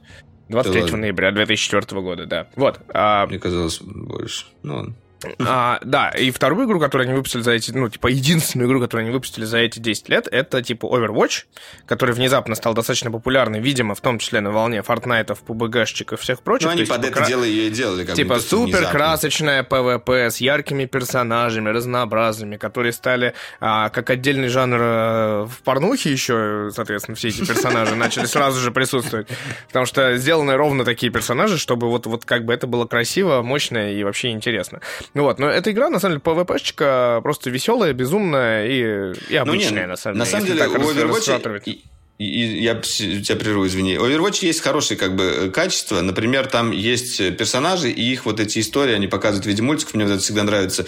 Но я э, смотрю всегда на Overwatch немножечко с печалью, потому что я бы хотел, чтобы эта игра была как раз э, проект, как он, Титан назывался, да? Ну да. Да, и э, это же как бы они планировали сделать что-то наподобие э, Destiny по, по, своей, по своей структуре, имеется в виду. Такое ММО, именно полноценное, э, в мире, вот, который как раз э, сеттингом был бы Overwatch. И это было бы очень круто. Я бы в это играл, скорее всего, до сих пор. Э, они бы сделали это классно. Но они отказались от этой идеи и решили перейти, по, пойти на поводу у, как бы, у то, во что играют. Сейчас у ну, нас да. играют э, вот в, в это все, э, э, что сейчас модно. Мы запускаем. Ну, такая простая, сессионная, да? раундная PvP-шка с да, яркой с графикой бабок, и кучей наверное, костюмчиков. Да, с точки зрения бабок, наверное, это как бы у них окупилось, и это правильно. Но но, блин, ну, как-то обидно то, что это, все, все их работы, которые велись именно по этому проекту, были очень сильно схлопнуты. Да, но да, вернемся ну... к Blizzard. Э, главное, это что ты не сказал, а это великолепно, что сейчас рассказывают про то, что людей а, банят за то, что они пытаются узнать, спросить и выручить, ну, вернуть обратно свои деньги. То есть они пытаются сдать обратно игру а, Warcraft 3 Reforged, потому что она глючит, она им не нравится и прочее. Да, а они не, ну, типа, люди пишут инструкцию, как это сделать, и эти инструкции стараются там удалить, забанить, спрятать, как бы, и люди тоже получают свои, как бы, очки бана за это. Вот, поэтому там, типа, история со всех сторон э, по-своему прекрасная, но, к сожалению, э, и ужасная, потому что люди реально ждали одно, получили совсем другое, и, как бы, ну, зачем это все, непонятно. Вот, и, конечно, такой случай, когда, тем более, у нас э, особо игр-то, в общем-то, сейчас нету, сейчас затишье такое некое временное до примерно марта, наверное, по играм, по всем. Вот, ничего такого глобального не входит, поэтому Warcraft тут такой, как, как собственно, помнишь, если сколько, года три назад, когда фильм вышел, сколько тоже недовольства было. То есть вроде как mm. кому-то он понравился, но в целом... Мне, мне понравился фильм, на самом деле. Вот что самое интересное, я, э, я, я знаю, что там очень много минусов, но э, эти, ну, большая часть этих минусов как раз э, была связана с тем, что там обрезали порядка 40 минут этого фильма. Мы вроде даже обсуждали это как-то в, подкасте. В подкасте. Э, я все-таки надеюсь, что за счет того, что китайцы очень хорошо посмотрели э, фильм про Warcraft, э, они сделают э, э, синема, э, это как его, режиссерскую версию. Я, я бы вот ее с удовольствием удовольствием посмотрел, я думаю, что там будет хорошо. Но как бы не об этом речь. Я еще хотел добавить одну э, важную деталь э, по, поводу, э, по поводу Warcraft 3 Reforged. Э, во-первых, они еще обещали новые синематики. Я думаю, хоть это они оставили или нет. Вот это надо проверить. Именно вот э, срендеренные такие синематики, за которые мы любим Blizzard. Вот такие вот красивые, знаешь. Поле, какой-то орк стоит, шерсть развивается на ветру. И вот это все красиво. Такой CGI, такой, блин, охерительный, такой супер качественный. Как, как прям вот на high level. Но я не удивлюсь, если этого там тоже нет. Короче, фишка в том, что, возможно, это связано, э, ну, вот это провал в разработке еще связано с тем, что э, Близы просто забили, подзабили на разработку этой игры, э, занимаются другими проектами, а всю, всю, всю вот эту историю они думают, а, ну что это такое? Warcraft 3 Reforged просто старую игру переделать на новый движок, и как бы все, People's Have, все нормально, мы тут можем не напрягаться, давайте отдадим все это на аутсорс.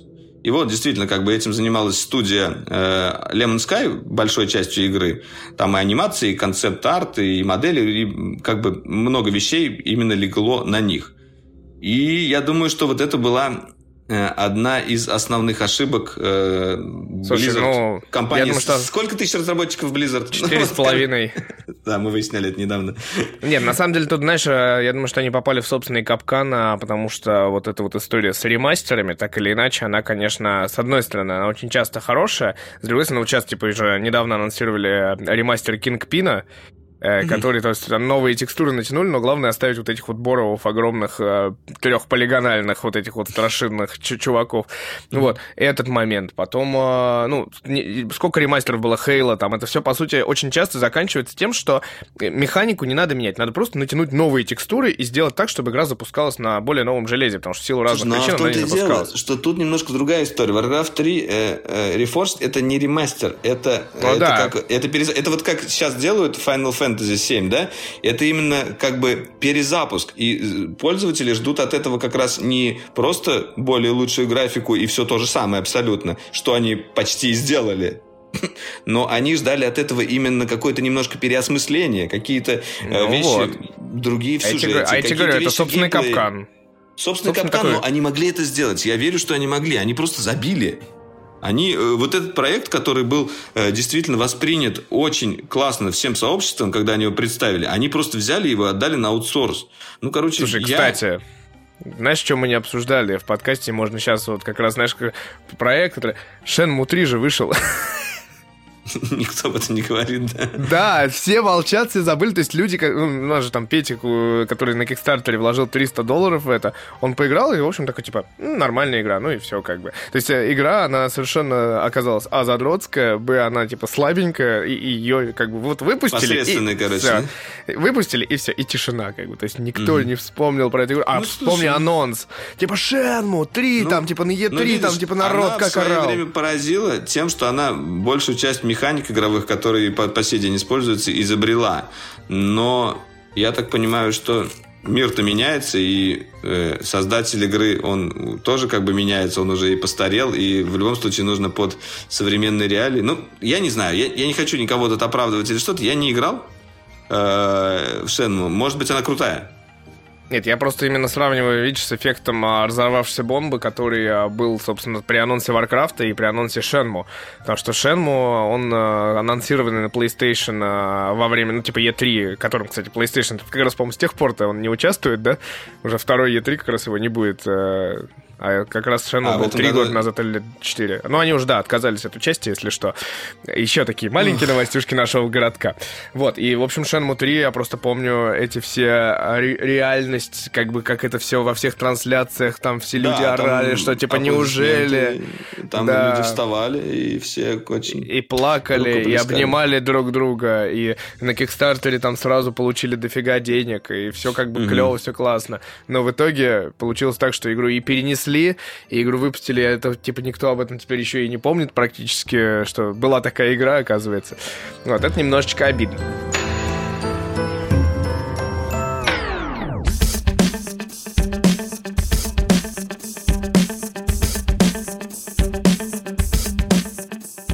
Вот, на самом деле я хочу, знаешь, типа, короткую историю рассказать из своей жизни, из актуальненького, и она немножечко связана, конечно, с, с нашей работой, потому что у меня тут внезапно, я с утра пил кофе, как это часто бывает, случайно немножечко его пролил, и пролил ровно на клавиатуру, и все бы ничего, если бы э, клавиатура, типа, все работало, кроме кнопки «У», а она же е английская.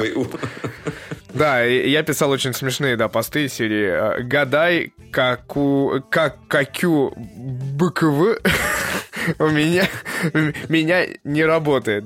Вот, э, то есть э, все работало, кроме буквы У, и получилось так, что незамедлительно нужно было купить клавиатуру, потому что все-таки мы занимаемся журналистикой, и печатать нам на клавиатуре, и печатать, и печатать, и печатать. Вот, и статьи надо готовить, и новости писать. И, в общем, я пришел тут же, начал смотреть в онлайне, в видео, какие клавиатуры есть. Думаю, ну, окей, какие-то есть. Надо ехать просто в видео и смотреть, что из актуального просто есть и брать. Цена вопроса, ну, типа, клавиатура, если не геймерская, это там от одной тысячи рублей до пяти, до четырех, на самом деле. Если проводная, если беспроводная. А ты не геймерскую никак... хотел? Нет, не геймерскую, потому что у геймерских есть много проблем. Во-первых, это механика с огромным ходом клавиш, который мне не нужно, когда я печатаю. Ну, для набора это они не доста... очень удобно. Да, и они достаточно громкие. То есть есть, э, по-моему, Cherry MX, которые... Они еще очень... какие громкие, я не знаю. Это да, когда Cherry человек... MX это страшно. То есть... Игорь, он, и когда я с ним играю, там или болтаю, он начинает что-то набирать.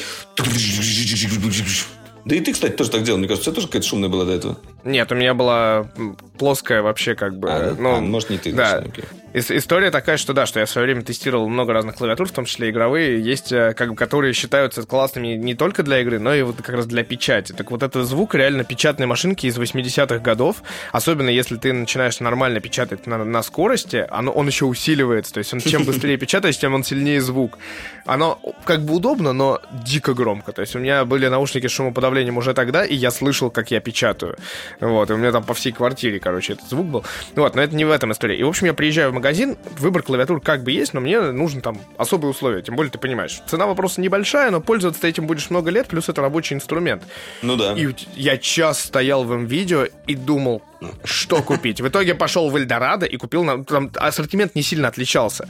То есть игровых клавиатур примерно столько же, сколько обычных. И, в общем, вот как бы купил и слава богу, но это реальная проблема, что вот купить, причем вот нормально посмотреть, пощупать клавиатуру, сейчас, мне кажется, очень сложно. То есть если это прям вот вопрос срочный, а у меня в моем случае это был абсолютно срочный вопрос, потому что как-то работать надо, еще рабочий день к тому же, и, в общем, ты стоишь, и ты думаешь, так, это стоит там всего лишь там тысячу рублей, потому что мне не нужно какие-то mm-hmm. там беспроводные, мне не нужно какие-то там кликеры, мне не нужно подсветку, мне нужно просто обычную хорошую клавиатуру.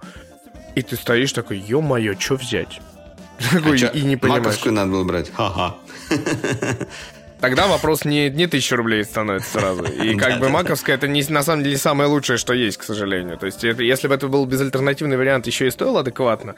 В общем, как бы, ну, то есть везде Не, ну для винды маковская не очень хорошо, потому что там все-таки кнопки другие. И это, и это еще это, тоже, это да. раздражает немного, наверное. Вот, ну как бы я никому не желаю. Э, ну, плюс, да, еще одна из проблем, что очень много продается не, не только клавиатур, но и вот этих дурацких комплектов клавиатура плюс мышь. Ну да. Мышь у меня нормальная, и она мне как бы меня полностью устраивает.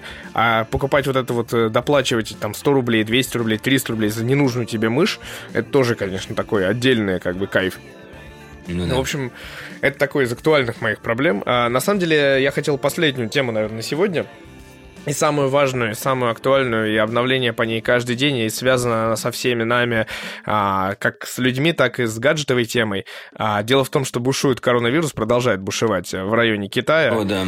Китайский Новый год э, прошел, э, каникулы увеличиваются и увеличиваются, потому что все очень боятся, что э, массовое скопление людей еще больше увеличит количество зараженных. Насколько я понимаю, сейчас там какие-то данные по поводу того, что двухнедельный карантин в Ухане должен закончиться. Это как бы главный город, где вспышка вируса была.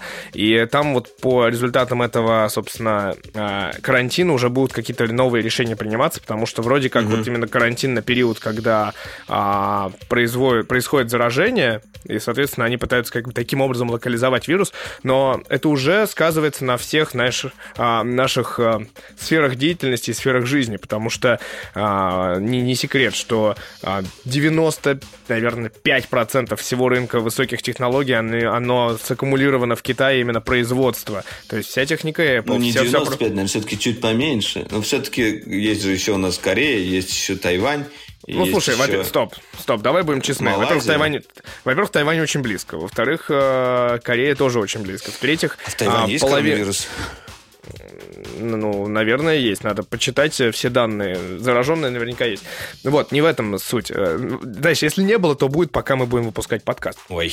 А, на самом деле, там очень, очень много производства того же Samsung, оно уже давно тоже в Китае. А, очень много производства да. там тех же аккумуляторов, они, потому что деле, оно вредное. позакрывали вроде многое производство в Китае. И ну, на LDM перешли. Но тем не менее, равно, да, я, я Все понимаю, равно это связано с огромным количеством... А, Тесла производится в Китае, да. кстати, многие. Но Нет, в основном там, для внутреннего там, китайского там рынка. С, Теслой очень смешная история. Они же вот как раз буквально пару месяцев назад перенесли, ну, типа, открыли торжественно завод в Китае и начали производить. Но смешно то, что порядка 70% комплектующих, они не из Китая. То есть ни аккумуляторы, ни прочее для Теслы пока что не производятся в Китае. Это следующий этап развития производства именно китайского а, Теслы. Вот. Не это такой они, момент. Кстати, интересно так делать в Китае, это производство, потому что там такая конкуренция будет нездоровая в плане еще инженерии. Э, ну, в смысле, то, что они будут разведывать какие-то фишки Теслы и внедрять, возможно. Ну, во-первых, я... Э, всегда же Тесла была таким образом создана. Илон Маск всегда этим гордился, что, по сути, он там все блюпринты рассказал, и, пожалуйста, пользуйтесь, выпускайте а, на ну рынок да, другие он, электромобили. Кстати, да, у него подход был, э, типа, я за электромобильное будущее, и я, типа, такой, ну, не то, что open source, но, во всяком случае, да, кстати, ты прав. Я вот об этом Нет, у него думал. же идея про развитие вообще электрорынка, и, соответственно, я думаю, что он больше всех выиграет, потому что все эти зарядные станции и прочее Тесла там тоже же делает. Поэтому тут, как знаешь, как принтер и картриджи такая история будет, когда все выиграют от этого просто так или иначе. То есть Тесла, он будет как флагман, и все будут говорить, типа, ну, это самые крутые, зачем, они были зачем первыми, там еще что-то. Я, я уже который... я слишком долго думаю, что я хочу Теслу, и, и, и опять, опять я об этом начал думать. Мне сейчас не до этого вот надо, Валера.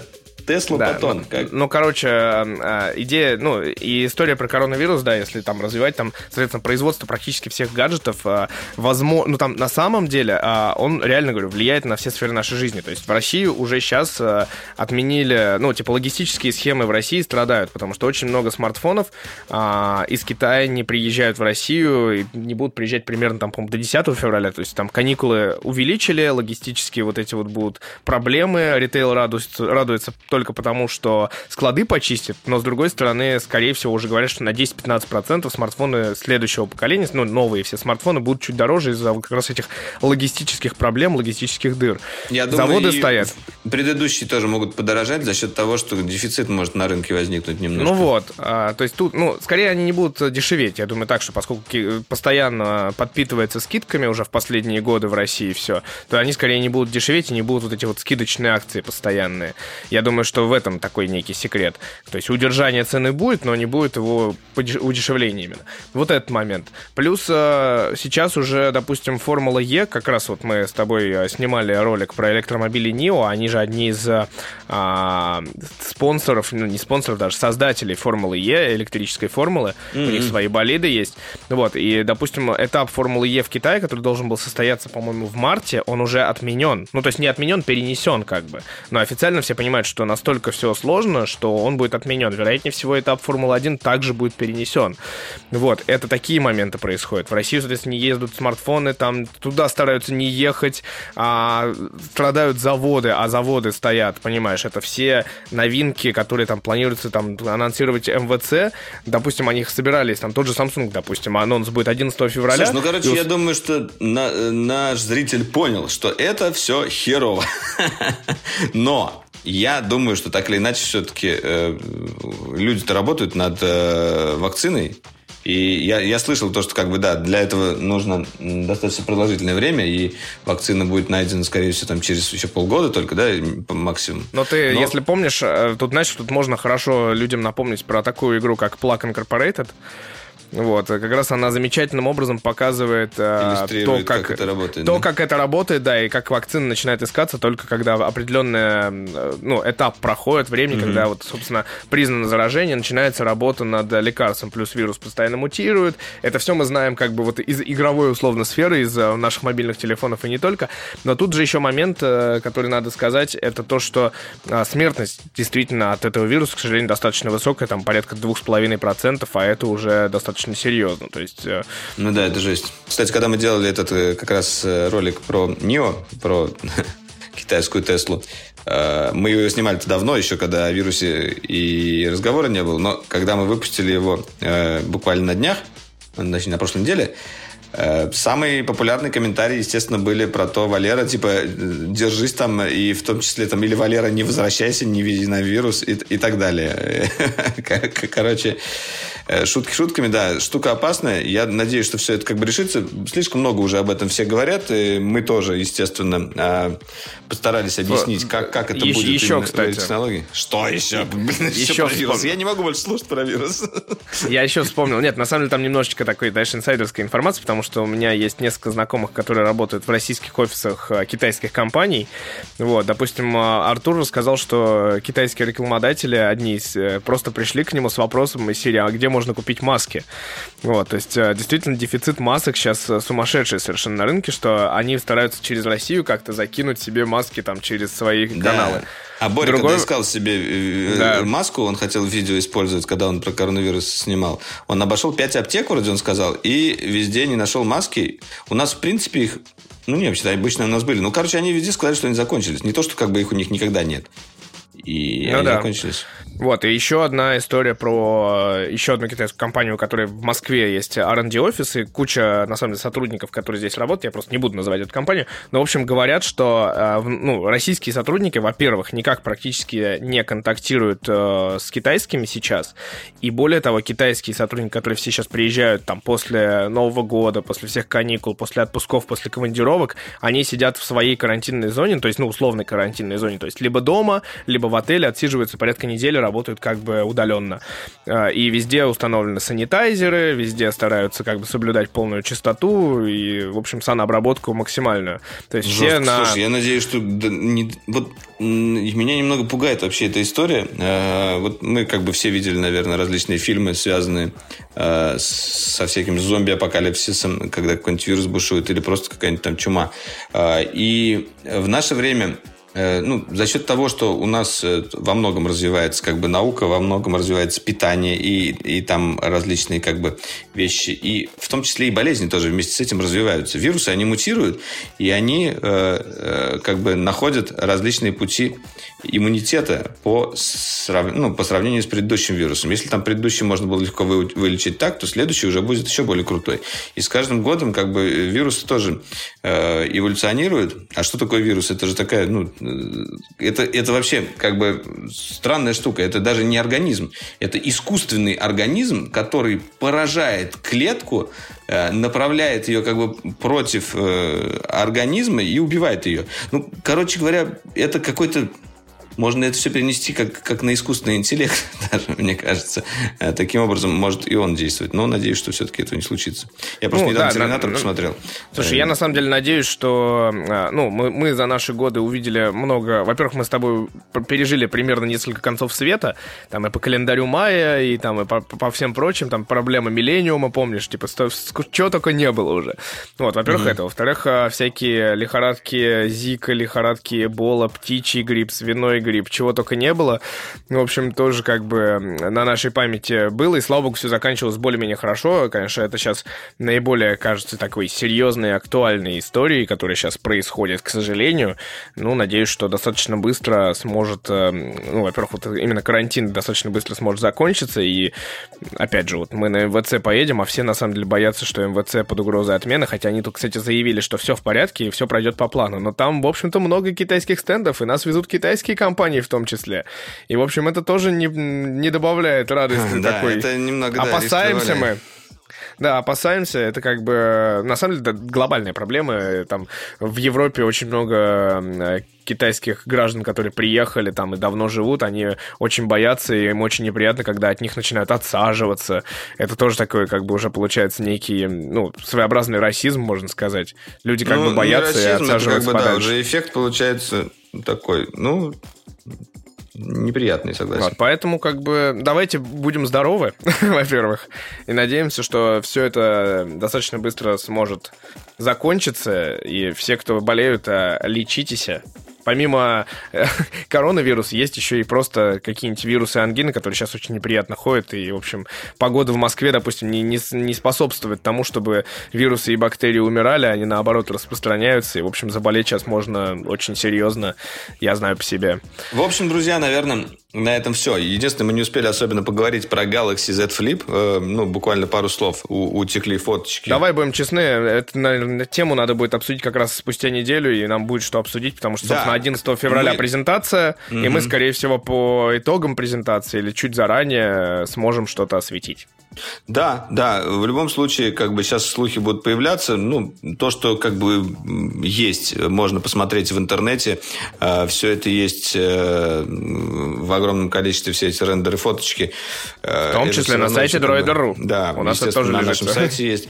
Отдельное видео мы это не делали, потому что считаем, все-таки еще нету достаточно количества количество данных, чтобы действительно что-то интересное рассказать об этом устройстве. Пока мы знаем, что это раскладушка, а, которая, ну, по сути, то же самое, что Razer, потому что Razer у нас был первым в этом плане. И это, с одной стороны, интересно, с другой стороны, немного непонятно. Очень многое зависит от цены, потому что все эти раскладушки, они очень дорогостоящие, э, в перспективе не сильно надежные, и насколько как бы созрела технология до этого. Это нужно смотреть. Там интересно, что как бы в отличие от Motorola, все-таки Samsung э, радует начинкой. То есть там действительно да, флагман, да, там вроде начинка серьезная. Своим мини минимализмом, я не знаю, как это слишком... Они как будто бы решили удешевить за счет начинки, но начинка там так мало влияет на цену по сравнению со всем остальным, что лучше было бы ее поставить. А там, топовую. извините, там батарейка 2000 и eSIM, там нет, нет да возможности симков ставить, камера, и процессор, и, да. И, и как бы, ну, не знаю. Samsung но, тоже касается... такой не, не топчик, но интересный. То есть там все-таки две камеры плюс третья как бы фронтальная. Там... Mm-hmm. Мне на самом деле не очень нравится, как бы как он пока вот на рендерах это кондовая сама конструкция, но видно, что они работали, чтобы не ошибиться, как э, с Galaxy Fold. То есть он да. уже защищен всякими Ничего пластиковыми мульками. Там. Знаешь, вот да. это все такое очень гладенькое. Не, чтобы никакие там э, подлые ногти и отверточки э, журналистов не ковырялись. Я не знаю. Ну да, я еще очень жду на самом деле, в этом году особенно жду презентацию Galaxy S20. Объясню почему. А, потому что мне кажется, что сейчас настало время Samsung какой-то сделать ответный удар. Э, ну, потому что сейчас мы видели в прошлом году, как э, Huawei доминировал, пока его там не осадила Америка. Ну, как бы это... Э, ну, как бы когда, короче говоря, Samsung произвел фурор, когда он впервые показал вот этот свой Infinity Screen за последнее время, да? После этого уже не было каких-то э, таких вот, ну, вау, вау-эффекта от его смартфона. А когда он показал Infinity Screen, я помню, даже я взял в руку этот э, Samsung и думал, офигеть, какой экран, ничего себе, вот Samsung молодцы. Большая им медаль за это. И после этого они как-то начали сдуваться. Я надеюсь, что S20 все-таки, э, учитывая Слушай. то, что даже литра сильно изменилась, ну, в смысле, 20. Это же не... Сколько было? Ну, в смысле, это как бы должно быть круче. Ну, в смысле, на десяток сразу. Ну, посмотрим, да. Это там, дальше, кстати, это получается, что они пошли не по пути iPhone, а по пути Samsung в первую очередь. Э, по, по пути Huawei, как бы. То есть, как, когда Huawei тоже не, не выпустил 11, а сделал 20. Вот, это да. первый момент. А второй момент, на самом деле, меня пока что пугают вот эти вот э, слухи и утечки, которые говорят нам, что будет Galaxy S20, Galaxy там S20 Plus, Galaxy S20 там Ultra, вот эти вот все вещи, и что якобы будет вот эта вот ультра-версия со 100-кратным гибридным зумом, вот это, конечно, уже что-то перебор. Оно Но если они, прям... да, будут играть в догонялки в этом плане с Huawei и будут пытаться сделать то же самое, но лучше, это не тот подход, который я от них жду. Я все-таки хочу, чтобы они показали что-то свое. Ну, вот мне бы, конечно, было приятно, чтобы они показали именно вот такой же сюрприз сделали, как в свое время Huawei показал впервые ночной режим, да? Вот если такого да. плана у них будет анонс, вот когда Huawei показали ночной режим на презентации вот этого, да, ты помнишь это ощущение? Да, конечно. Да ладно. Ой, да вы гоните. Да, да не может быть да. такого. И потом мы начали фотографировать Луну и, и мы такие... начали фотографировать и думаю, как, как, как как, вообще такое возможно? Как они это сделали? Сволочи. Сейчас, конечно, да, нет, ночной режим никого не удивишь, но в тот момент это было просто какое-то там бомбическое открытие. Да, нет, на самом деле вот эта вот история, она, ну, надо сказать про вот этот стократный зум, который вот э, уже в утечках показался. Это же стократный гибридный зум. На самом деле у Huawei есть 50-кратный цифровой зум, и у Oppo есть 60-кратный. Вот эта вот игра в циферку, как кто больше типа сделает, но реально как бы мы понимаем, что качество не, не, ну, это... А зачем, зачем, зачем стократный зум? Ты объясни мне просто, я вот не могу могу придумать Слушай, применение. Я, я, я помню единственную шутку как раз с презентации Huawei, когда одна из первых фоток, которые они показали в ночном режиме, это как, типа, ты фотографируешь галактику, вот эти вот звезды и прочее, и все смеялись, что Samsung Galaxy не может сфотографировать галактику. Видимо, сможет. Там, я не знаю, Млечный Путь будешь ты фотографировать. Ну, это бред. Ну, да. Ну, если он только из клипартов возьмет.